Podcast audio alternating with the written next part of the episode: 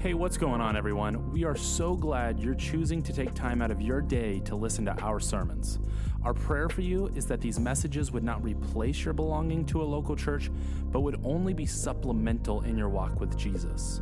With that being said, we love you and we hope you enjoy the message today.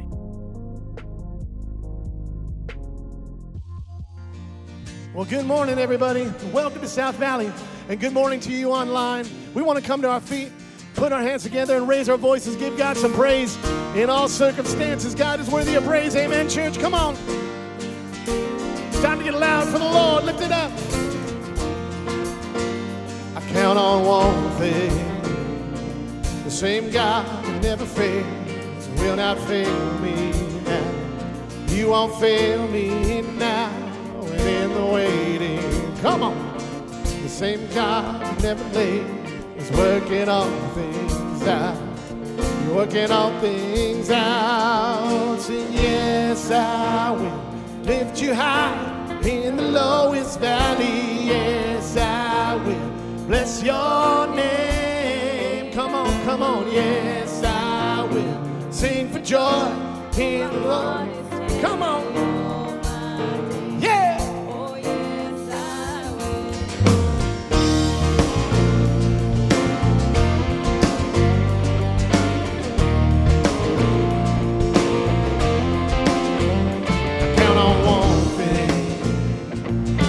God that never fails will not fail me now. He won't fail me now when in the waiting. The same God who's never late is working all things out. Working all things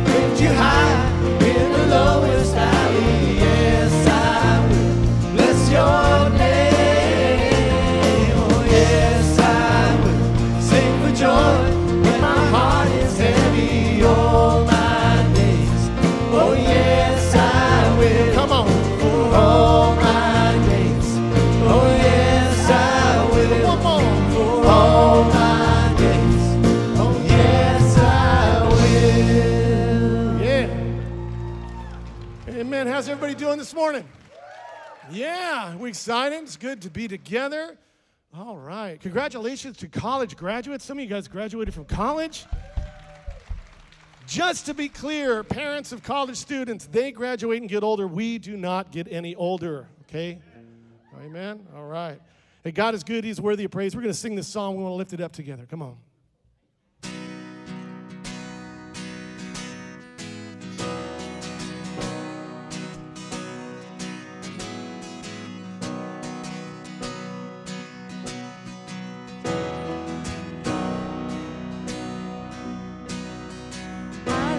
The world,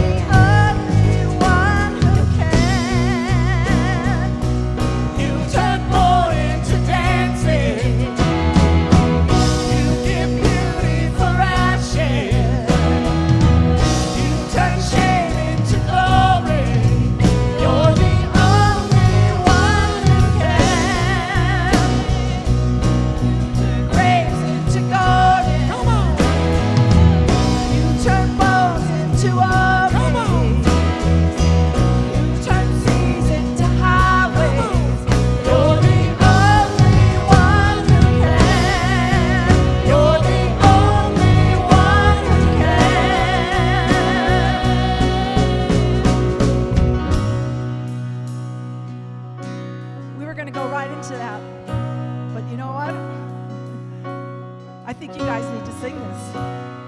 And we need to hear you. Oh, there's nothing better than you.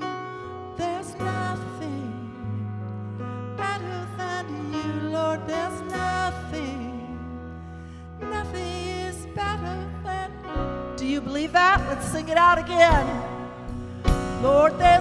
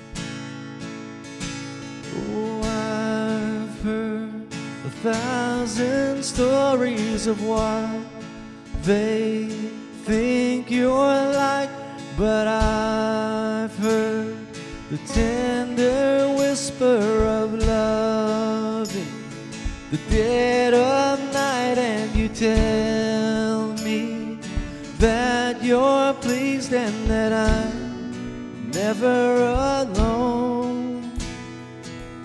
You're a good, good father. It's who you are. It's who you are. It's who you are, and I'm loved by you.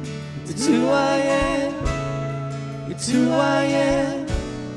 It's who I am. When I've seen many searching for answers far and but I know that we're all searching for answers. Only you provide, cause you know just what we need before we say a word. You're a good, good father. It's who you are. It's who you are. It's who you are, and I'm loved by you. It's who I am. It's who I am. It's who I am. You are perfect in all of your ways. You are perfect in all of your ways. You are perfect in all of your ways to us. You are you're perfect in all of your ways. You are perfect in all of your ways to us. Oh, it's a love so undeniable. I, I can hardly speak. Peace so unexplainable. As you call me. Deeper still as you call me. Deeper still as you call me. Deeper still into love. Love, love, you're a good, good father. It's who you are. It's who you are. It's who you are, who I am. It's who I am. It's who I am. You're a good, good father. It's who you are. It's who you are. It's who you are, and I'm loved by you. It's who I am. It's who I am. It's who I am. You're a good, good father.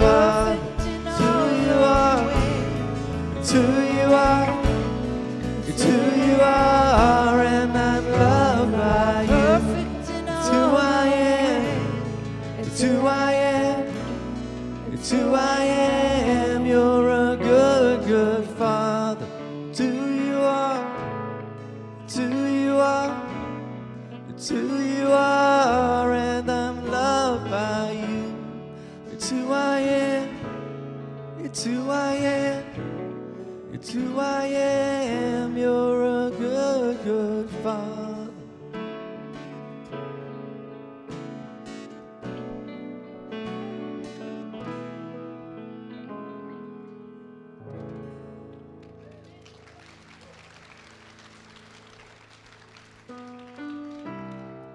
The book of Psalms, Psalm 103 says, Bless the Lord, all my soul, and all that is within me. This song is rooted in that, and it's a reminder that in all circumstances we are to sing praises to the Lord. The words in the third verse of this speaks these things. When my end draws near and my time has come, still my soul will sing your praise unending for 10,000 years and then forevermore.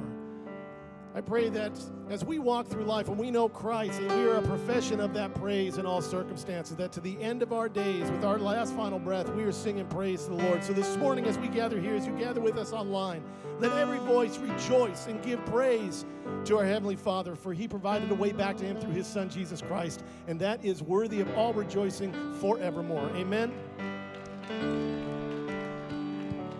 Bless the Lord, oh my soul. Oh, my soul, worship his holy name. Sing like never.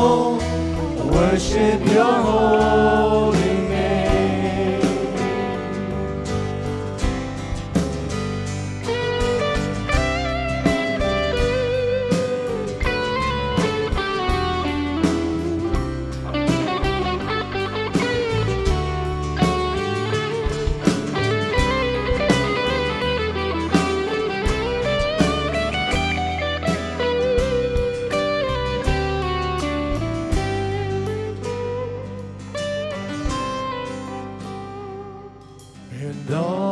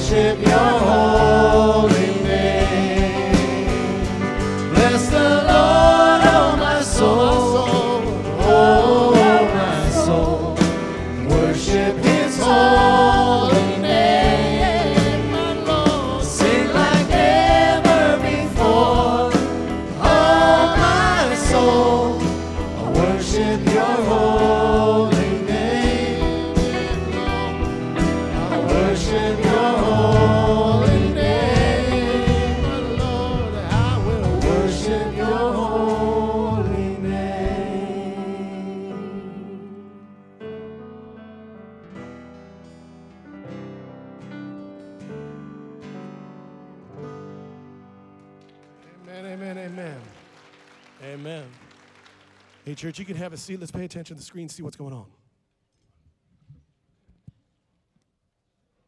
Y'all can join us today. My name is Marcus, and on behalf of the staff, we're just super excited to have y'all here, and we hope that today blesses your heart and draws you nearer to the heart of God.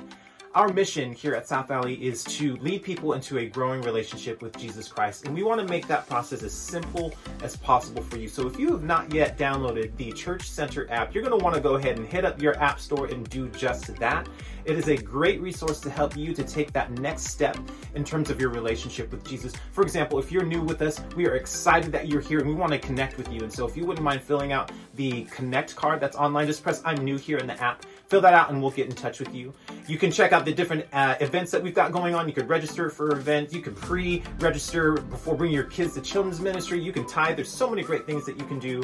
We have our announcements also available. So go ahead and check it out, you guys. If you haven't done so, uh, make sure that you do. Also, we are heading into baptisms this next week on the 23rd of May. That Sunday morning. It's going to be at 9 a.m. and 10:45. If you're interested in getting baptized, go on the Church Center app and click on Next Steps and sign up for that. Pastor Seth will hit you up, answer your questions, pray with you, get you ready for the big day, and we're going to celebrate, y'all. That's what it's all about: is celebrating those testimonies of lives changed. So we hope that you'll join us next Sunday for those baptisms. And then also, we are participating in a Changing Babies campaign through the Crossroads Pregnancy Center, where we are distributing uh, empty baby bottles, which we have available in the Worship Center lobby. And if you go ahead, fill those out uh, with just loose change that you have, or just a donation that you'd like to give, uh, you can bring them back to us on Father's Day, so in June, and we'll get that to Crossroads. If you're interested in knowing more about Crossroads or how you can support them and call, come alongside their efforts, uh, go ahead and visit their website and they'd be glad to support you with that information. Now, before we head into the rest of the service, we here at South Valley believe in the spiritual discipline of giving. It's a way for us to not only continue the operations of the of the church here at SVCC, but most importantly, it's meant for us to come alongside the work that Jesus is doing to reach our community and reach uh, beyond our community. So, we're going to put the options on the screen for you to be able to give. Uh, know that when you do give, that uh, you are changing lives, that you're building into the kingdom of God. And we pray that this is something that blesses you as you utilize this as another means to worship the Lord. You guys, thank you so much for joining us today. We love you, and we hope that this service blesses your heart. Y'all take care, and we'll see you soon. Thank you, Marcus. It is good to see the building filled with the church. And uh, we're delighted that you're here to worship and to praise and to uh, start your week off the, the right way, orienting your hearts and your lives towards Christ and His will and path for your life. And I am delighted that uh, I get a Sunday off and I'm not preaching somewhere else. And Seth is preaching here this morning. But next Sunday morning, we are delighted that Ricky Hemme, our uh, senior pastor elect, is on his way here to preach to us next Sunday morning. So if you've never heard Ricky and you want to meet your new senior pastor, you come next Sunday morning. And we are even more delighted that Ricky is the next senior pastor. And we're looking forward to his arrival in the summer. Uh, you know, I've known Ricky for a bit of time, and as I got to know Ricky and brought him here as a possible candidate, oh, this is over a year ago, I was just so much impressed with his heart. And uh, when I met him for the first time, uh, we were on a Zoom call and talking. Uh, he'd been referred to me as a, as, as, a guy who could be a possible next senior pastor. And as I'm meeting and talking and getting to know Ricky, uh, there was just something in my soul that said, He's the guy. This guy is the right guy for this church. And you know, I go around Northern California doing this with many churches. I think this is the 55th or the 56th church uh, that I've worked with to find new senior pastors. And Ricky just immediately, there was just something in my heart that said, his heart for care, his, his pastoral capacity to bring change in a pastoral way, his missional drive to see this church really focus on what is the main thing. And the main thing is reaching people with Christ, with his love, extending the kingdom of God, and being the good news to a broken world. And so uh, I'm delighted that you guys, several weeks back, said yes to Ricky. I'm delighted that God said yes to Ricky and that Ricky's here and that Ricky said yes to God. Uh, so obviously, he's not here yet. He is here next Sunday, but then it's going to be a few more weeks till he, t- till he arrives in the middle of the summer, and he's preparing himself to come here. But South Valley Church, you need to prepare yourselves for him coming. And are you doing that?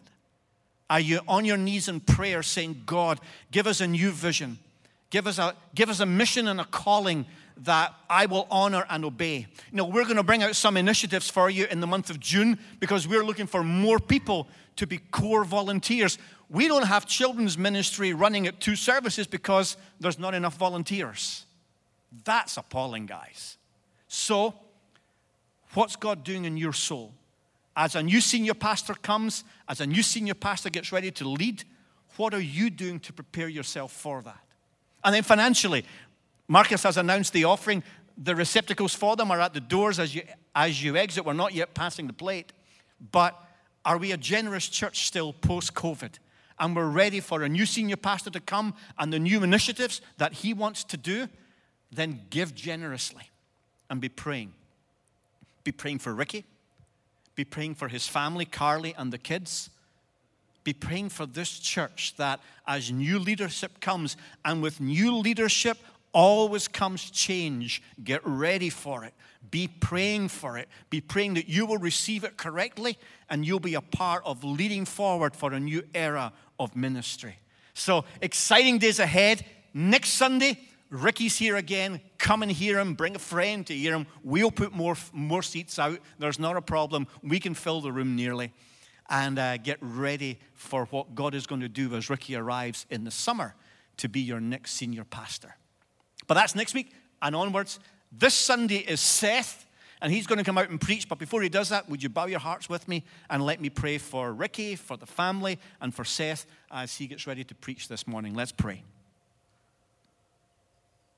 God, is a time of preparation. And in a, in a degree, Lord, you are preparing us, your people, for that great arrival to be the bride presented to you, spotless and perfect. But we're still a work in progress. And we ask God that in this time of preparation, that you would be preparing our hearts. Where there's disunity, bring unity. Where there's coldness of spirit, bring warmth. Where there's unforgiveness, bring forgiveness. Where there's a lack of grace and mercy, may grace and mercy overflow. Where there's idleness and apathy, may there be vision and energy, willingness and faithfulness.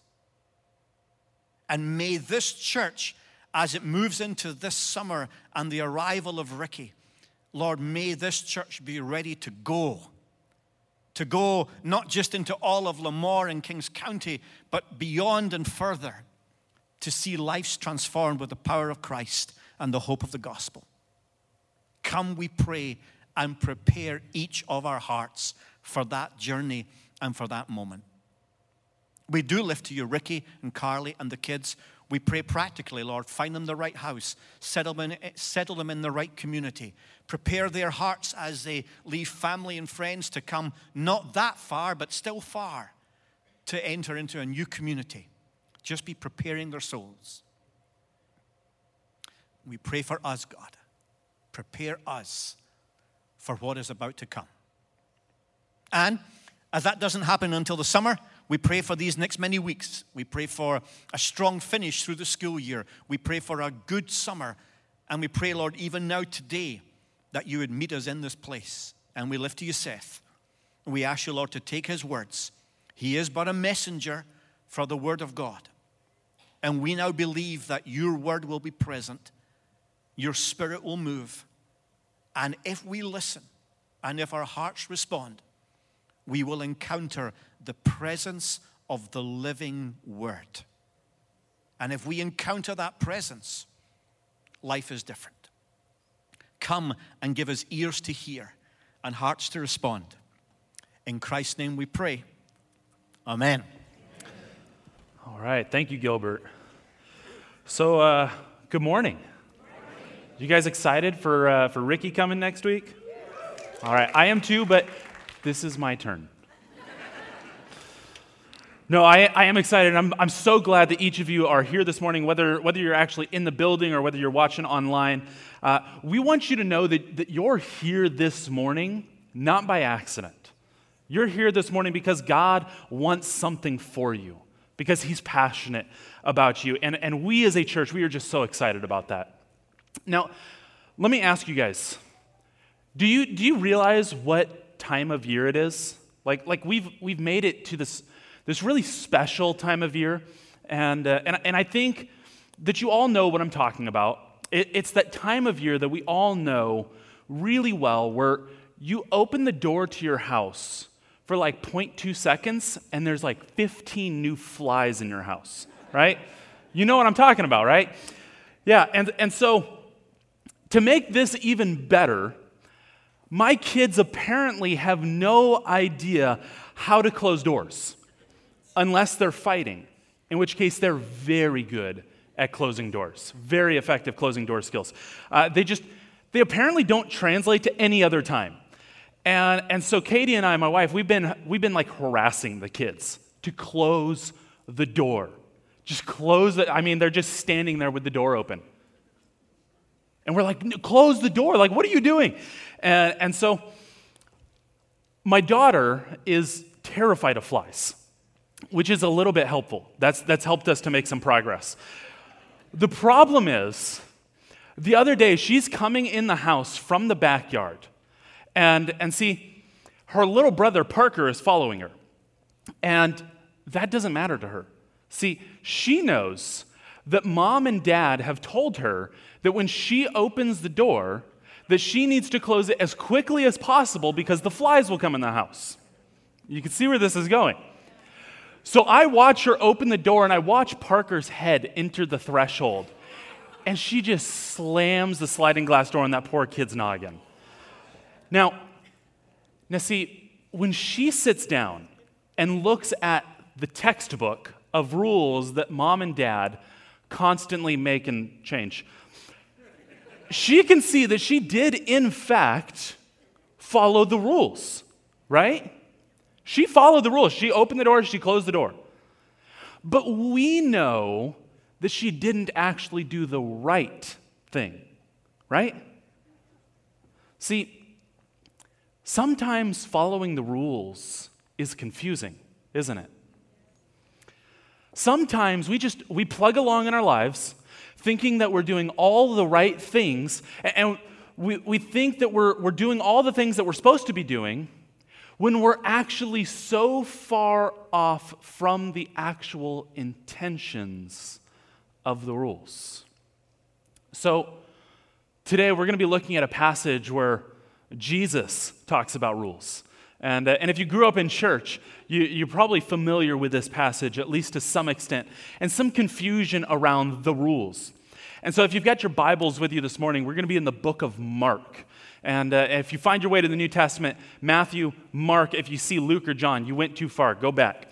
And uh, so, Mark chapter 12.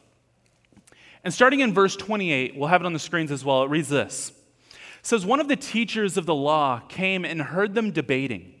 Noticing that Jesus had given them a good answer, he asked them, Of all the commandments, which is the most important? Now, let me give a little bit of backstory to this. What exactly is going on here? See, Jesus has just given a parable to this massive crowd of people.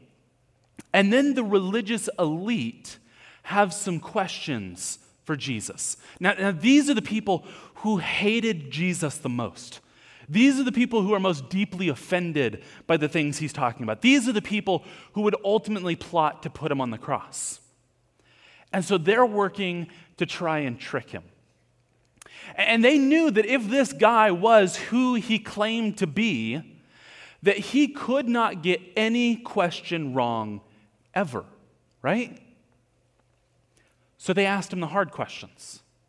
They asked him the questions that they hoped no one would ask them, right? And they started by asking Jesus after the parable, they started by asking him about paying taxes. They asked, they're like, hey, Jesus, so the Romans are oppressing us and they're taking our money and using it against us, and we're God's people. So, how do you feel about paying taxes? And then after that, they asked him, okay, okay, well, now what about hypothetical story? There's a woman who gets married and, and her husband dies. And, and according to the Old Testament law, her brother, or his brother, excuse me, his brother should marry her to help raise the children in the family. And this happens seven times, Jesus. So in your supposed resurrection, who's she married to? These are good questions, but I'm not going to give you the answer because they're in Mark 12. You can go read them later. Now, Jesus, he, he absolutely schools these guys on both of these questions. And now the scribes have a question. These are the guys that know the law, they know what we call the Old Testament. And so they've got a tough question for him. So they ask him, which of the commandments is the greatest? And see, this is tough because when, when you think commandments, you think back to the Big Ten, right? The Ten Commandments.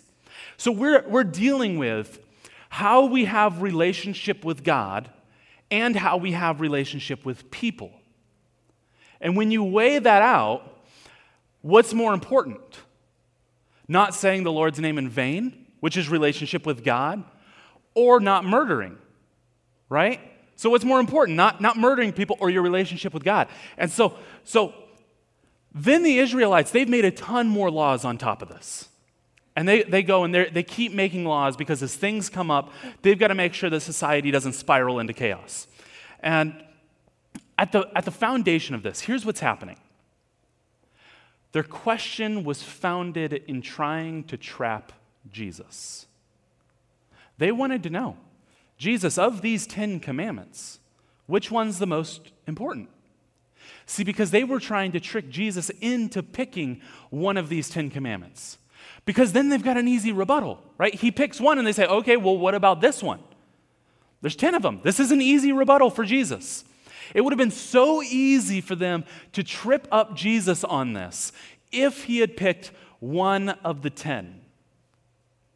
But he didn't. We see his answer still in Mark 12, now in verse 29. It says, The most important one, answered Jesus, is this Hear, O Israel, the Lord our God, the Lord is one. Love the Lord your God with all of your heart, with all of your soul, and with all of your mind, and with all of your strength. And the second is this love your neighbor as yourself. There is no commandment greater than these. Now, I want to make sure that that we're careful not to miss something that's going on here. Because it's, it's really easy for us to just pick up the Bible and, and read it straight through and just think that, you know, some things are encouraging, some things are weird, some things are confusing, some things are beautiful right? And and and what's what's incredible is even as we read like this the bible is still this this text it still has the ability to change lives even as we read it that way. But there's so much more depth to it. There's so much more to be found that church frankly i just love you too much to let you miss it. So see do me a favor we're going to put on our, our ancient hebrew hats for a second you don't actually have to like do the thing like we used to do in school. But for a moment, I, I want us to see that Jesus is doing something very intentional here. He's doing something to make his words carry so much more weight than what we initially see at face value. Let me explain it to you this way. If I were to say this one small phrase, never forget, See, instantly, there are memories and feelings associated with the phrase. Your, your mind's eye captures these two great American towers. Your heart aches. You instantly remember September 11th, 2001, just like it was yesterday. And all I had to say was never forget. Because that means something to our culture, right? that means something to our people. There are deep emotions and memories associated with that phrase because we truly couldn't forget even if we wanted to. So when Jesus begins his answer with the phrase, Hear, O Israel, the Lord our God, the Lord is one, the religious elite are already stunned. Right? They, they already know exactly where Jesus is going with this. They already know the weight of the words that he's stating. They realize that he is coming up with the absolute perfect answer. So let me explain this. See, when what Jesus was doing is he was beginning to quote what's called the Shema. Everybody say Shema. Okay. The Shema is it's this incredibly important Hebrew prayer. And Shema is it's a it's actually a Hebrew word that's actually based on the first word in the phrase here, which is to hear or to, to listen up, right? It's more than just audibly hearing something, though. Shema is this idea of you hear something and you follow through with obedience. You hear it and you follow through. It, it does something to you. You can't just hear it and walk away. That's what this prayer is all about. So, as you can imagine, there's tons of context wrapped up in this little phrase. So, let's hit the rewind button a few thousand years here. And let's go back to Deuteronomy chapter 6. And in Deuteronomy chapter 6, verse 4, we read this. Might look familiar. Hear, O Israel, the Lord our God, the Lord is one. Love the Lord your God with all of your heart and with all of your soul and with all of your strength. These commandments that I give you today are to be on your hearts. Impress them on your children. Talk about them when you sit at home and when you walk along the road, when you lie down, when you get up. Tie them as symbols on your hands and bind them on your foreheads. Write them on the doorframes of your houses and on your gates. You see it, right? You, you see what Jesus was quoting here, right? Okay, one of you does. You see what Jesus is quoting here, right? Okay, I'm just making sure you're still with me. See, and the best part is that Jesus is faced with this question about the Ten Commandments, right? And then he answers this way. If you go back and look at Deuteronomy 6, you'll see right before this is Moses with the Ten Commandments. It's the same context. He just got in front of all of Israel and gave these commandments. And after giving them all of these laws, he gave them this command in regard to following those laws. And see, here's the key you cannot truly follow God if you do not truly love God. Me say that again. You cannot truly follow God if you do not truly love God. And Moses and Jesus both absolutely understood that true love for God was the necessary component to following the rules. See, you can follow the rules and be left with having accomplished absolutely nothing in your life if you do not have love. If you guys don't know who Bob Goff is, I, uh, I highly encourage you find out because he is absolutely the most interesting man in the world. And, and I, I genuinely mean that. But in his book, Love Does, he writes this story about a kid named Ryan. And this is, this is hands down my favorite chapter in the book. If you haven't read it, I recommend go get it. It's not heavy reading by any means, very easy to read. But see, in this story, in this chapter, Ryan in Love, Bob tells a story. He, he lives right up against a bay. And people will often, they'll walk down the path of the bay near his house, and, and he and his wife will sit out on the porch and they'll wave to people as they walk by. And uh, then Bob tells the story of this one kid who comes by and he waves at them and they wave back, and he just, kid just keeps waving and waving. And Bob's like, okay, I guess I'll go get up and introduce myself. So he goes over and talks to the kid, and, and here's the short story.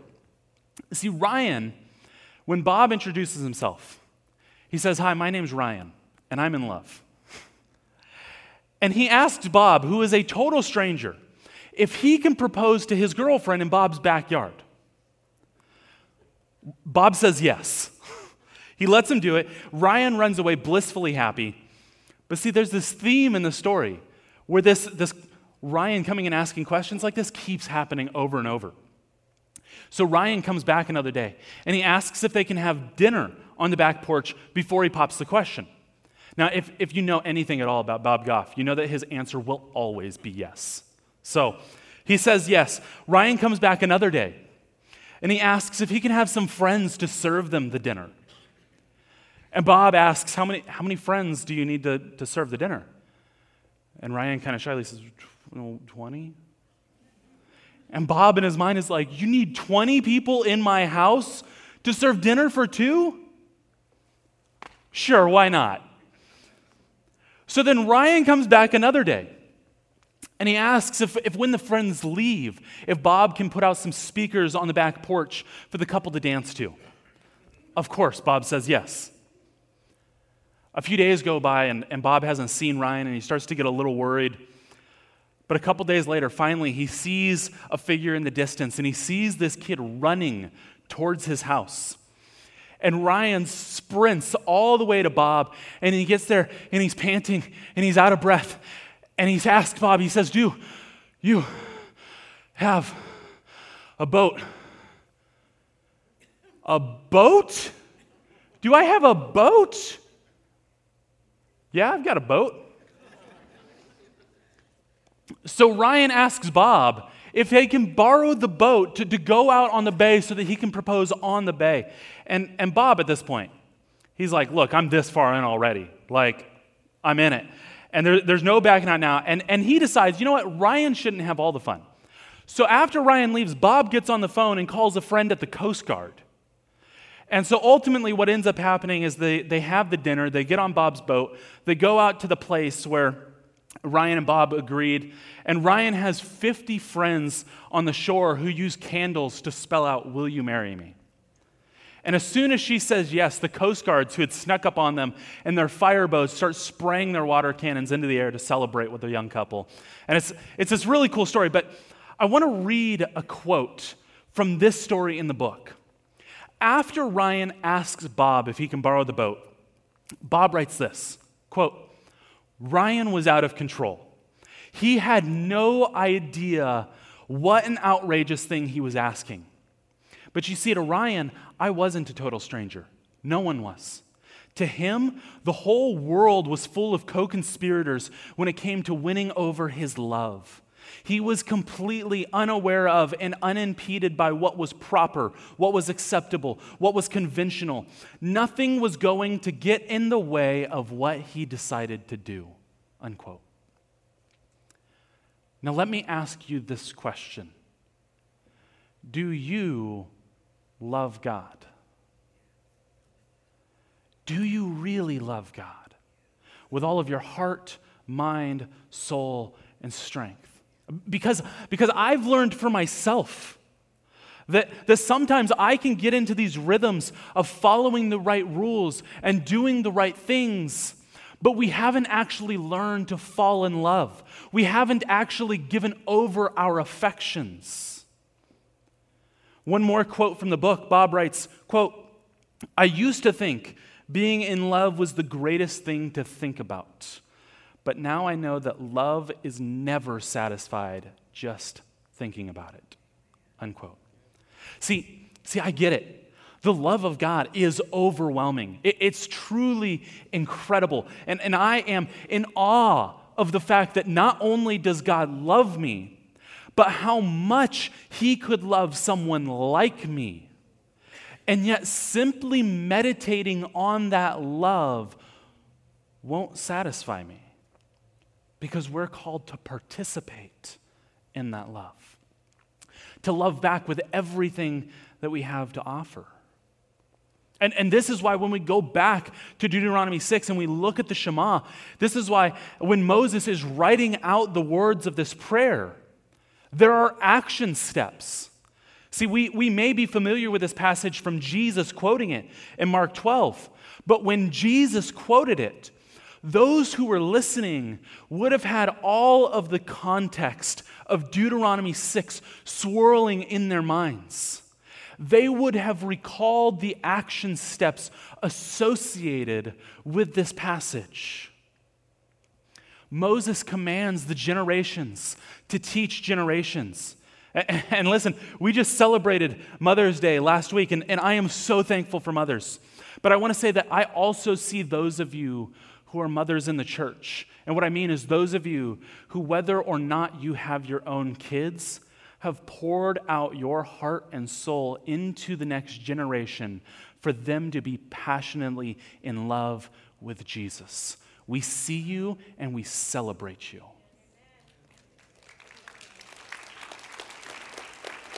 Church, this is, this is what it's all about. It- it's an understanding that you are pressing so deeply into loving God that you can't help but overflow into those around you, becoming mothers, fathers, grandparents in the faith, leaving this legacy of the supreme value of Christ.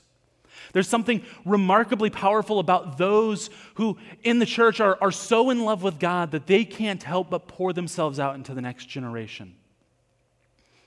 See, I've had this crazy opportunity through the pandemic that, that I've received a couple phone calls out of the blue from people who, no church background, no church affiliation, in the pandemic picked up their Bible, started reading, and met Jesus.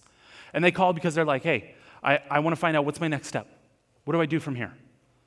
And, and this is incredible. It's humbling. But this doesn't happen most of the time. Most of the time, it's from people seeing how deeply in love we are with God to say, hey, I want, I want something to do with that too. But Moses also has some other action steps. He calls the people of Israel to write these words on some pieces of paper and to tie them to their foreheads and their hands. Now, see, I know that some of you are familiar with the book of Revelation because we're friends on Facebook. And, and you're concerned about the mark of the beast. And I'm not going to talk about that. That's fine. That's another Sunday. I'll let Ricky tackle that. But listen, did you know that that came from the people of God first? That is ours, church. This idea was a complete allegiance to God. All of your affections are being fully poured into the God of the Bible. Your thoughts are consumed by Him. Your actions are motivated by Him. You're like Ryan. You're so wildly in love that you just see the world full of co conspirators in your wild passion to love God with all that you are. Imagine if we lived like that. Uh, Imagine if the heart of the church was loving God. And I know that sounds simple, but we're so distracted sometimes. There are so many other things that we're getting excited about that I genuinely believe that oftentimes we are forgetting to love God. Honestly, when's the last time you sacrificed because of your love for God? I, I mean, sure, you, you got up and you came to church this morning. Or maybe you just got up and turned it on if you're watching online. I don't know. You could be in your home in bed in your pajamas eating cereal and watching this. I'm not judging you. I'm just saying that might be where I would be. But, but listen, I, I'm talking about true sacrifice. What selfish gain have you given up because you truly love God with all that you have? Because we live in such a jacked up world that we're constantly faced with a reality that's saying to us, you do you. Do whatever makes you happy. Follow your heart, right? And here's what I'm saying. Here's what I'm begging you, church. Allow Jesus to redefine what makes you happy. Allow Jesus to redefine who you are. So I want to go back to where we started this morning, where Jesus is being questioned by the religious elite. And instead of answering them with one of the Ten Commandments, he actually quotes this prayer, the Shema, to them. And Jesus gives them this answer, and one teacher responds this way in Mark 12 32. He says, Well, teacher, well said, teacher, the man replied. You're right in saying that God is one and there's no other but Him. To love Him with all of your heart, with all of your understanding, and with all of your strength, and to love your neighbor as yourself is more important than all burnt offerings and sacrifices. When Jesus saw that he had answered wisely, he said to him, You are not far from the kingdom of God. You are not far from the kingdom of God. How sad to be so close and not actually there. You can know the rules. You can follow the rules. You, you can do all of the right things, but at the end of the day, unless you actually love God with all of your heart, soul, mind, and strength, this is going to be the same response you hear from God. Uh, goodness, we may have wise answers. And goodness, you may be so close to the kingdom of God. But without love, without love, you're not there. Paul writes about this in 1 Corinthians. We, we know the passage from chapter 13. We hear it read at weddings often, where he talks about all the different attributes of love. But he starts that passage by saying that he can do all of the right things, but without love, he's just obnoxious. And I need you to understand this, church. What is not being said is to be a loving person. That's far from what's being said. There's one more passage I want to share with you today. Because many of us have a tendency to, to skim over or skip the very end of New Testament letters if we're reading them. And so we miss things like how Paul brings some clarity to what he was talking about in 1 Corinthians 13. And, and he does this in 1 Corinthians chapter 16, at the very end, where he's saying, Hey, say hi to this person, this person, this person says hi to you. Right in the middle of that, 1 Corinthians 16 22, Paul says this If anyone does not love the Lord, let that person be cursed. Come, Lord. You know, there, there are passages in the Bible that I don't love to read because they're so heavy, they're so hard to hear. But, church, I love you too much for you to not hear this. Paul wrote this because he's, he's looking at a church, he's writing to a church that he knew was a church that was claiming allegiance to Jesus, but wasn't actually giving over their affections. They didn't actually love him. And, unfortunately, I'm certain that some of us are in that same boat this morning. Just like the man who answered Jesus, you may have the right answers. You may know your Bible inside and out. You may know the rules and you may follow them the best that you can. But do you really love Jesus? See, this is why I said a couple weeks ago that you can't just dip your toes in the water of, waters of Christianity. You're either all in or you're all out. You either love God with every fiber of your being or you don't. And this is what I've learned you could never even begin to fathom the love that Jesus has for you. Even if you wanted to, you could not comprehend the love of a God who was betrayed by his own people to take our punishment in our place on a cross. You could not comprehend that love.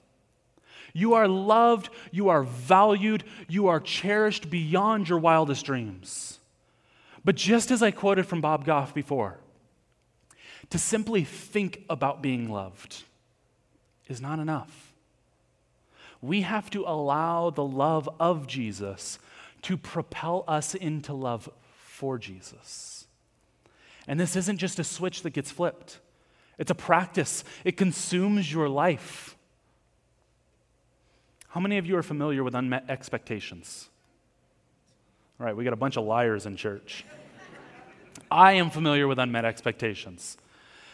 And my whole life, I recall parents talking about when they became parents and the moment they held their baby, right? And they just were so wildly in love. They didn't know that they could love another human being as much as they did right now. And, and I recognize that I may be in the minority here. But I remember the first time I held my children, every single one of them. I remember holding them, looking at them, looking, looking directly into their eyes and thinking, all right, I've got another one to take care of. Like it's just business as usual. I wasn't overwhelmed with that love. And, and, I even, I actually sought out help for that because I, I thought that maybe I'm broken. Maybe I'm a bad dad. Maybe there's something wrong with me because everybody said it was supposed to be this way and that's not what I'm feeling. So I, I sought out a therapist and I was told to practice. Practice loving my kids. Practice holding my babies. Practice feeding them. Practice staring into their eyes. It wasn't something that just, that just happened immediately for me. I, I'm, I have a tendency to be a very emotionally disconnected person.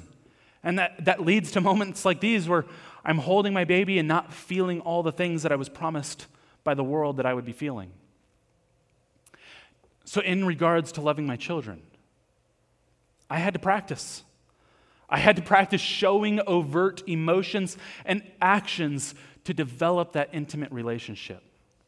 But, church, if you gave me another hour or more, listen, I wouldn't have enough time to tell you how much I love my kids. I, I can be one of those parents now that said, I had no idea how much I could love another human being. It just didn't happen immediately for me, it took practice. And Paul and I are both begging you here learn to love Jesus. Learn to love him with everything that you have. Take the time to be present with him, even if it's weird at first. It takes time, and I promise you that it's worth it. Because simply thinking about being loved will never be enough. Jesus is inviting each of us into the most perfect and intimate relationship and the most perfect and intimate love that we could ever experience. But it's not something for us just to sit in, it's something to be reciprocated. Because that's how love works. It took me sacrificing self to overtly show my children that I love them to get where I am now. And what I'm asking of you is where can you sacrifice self to press into a love for Jesus this morning? So here's how I want to close this out. And I, I realize that this may be a little unorthodox, but we're still going to pray to close out this service just like we would always do. But I want to begin by each of us praying together the words from the Shema that Jesus quoted in Mark 12 to pray that for ourselves, that Jesus would lead us into a love for him. And then, if it's all right, I'd love to pray for you. So let's go ahead and stand this morning. And I'll begin the prayer and I'll let you just repeat after me. Let's pray. Dear God, you are the one true God. Help me to love you with all of my heart and with all of my soul and with all of my mind and with all of my strength. Let me pray for you, church. Jesus, we are so thankful for who you are. We're thankful for your love and your passion for us. And Jesus, we just ask that you would be present with us this morning, whether in person or online. We, we ask that your Holy Spirit would be convicting each one of us to draw us into a deeper love for you. Jesus, show each of us where is it that you would have us sacrifice self to love you deeper? We understand that that'll be different for each of us, but we ask that you would show us how we can love you more. Give us the courage to take that step. Give us the strength. Empower us. Jesus, may we be a church that is passionately in love with you that everything that we do is fueled out of love for you. And may that pour out into generations to come, into our community, into all of those around us, that they would see that if nothing else, we are a church, we are a people who love God with all of our heart, mind, soul, and strength. Jesus, we love you and we lay ourselves down at your feet. Do with us as you please. In Jesus' name. Amen. Thank you, church. Have a wonderful week.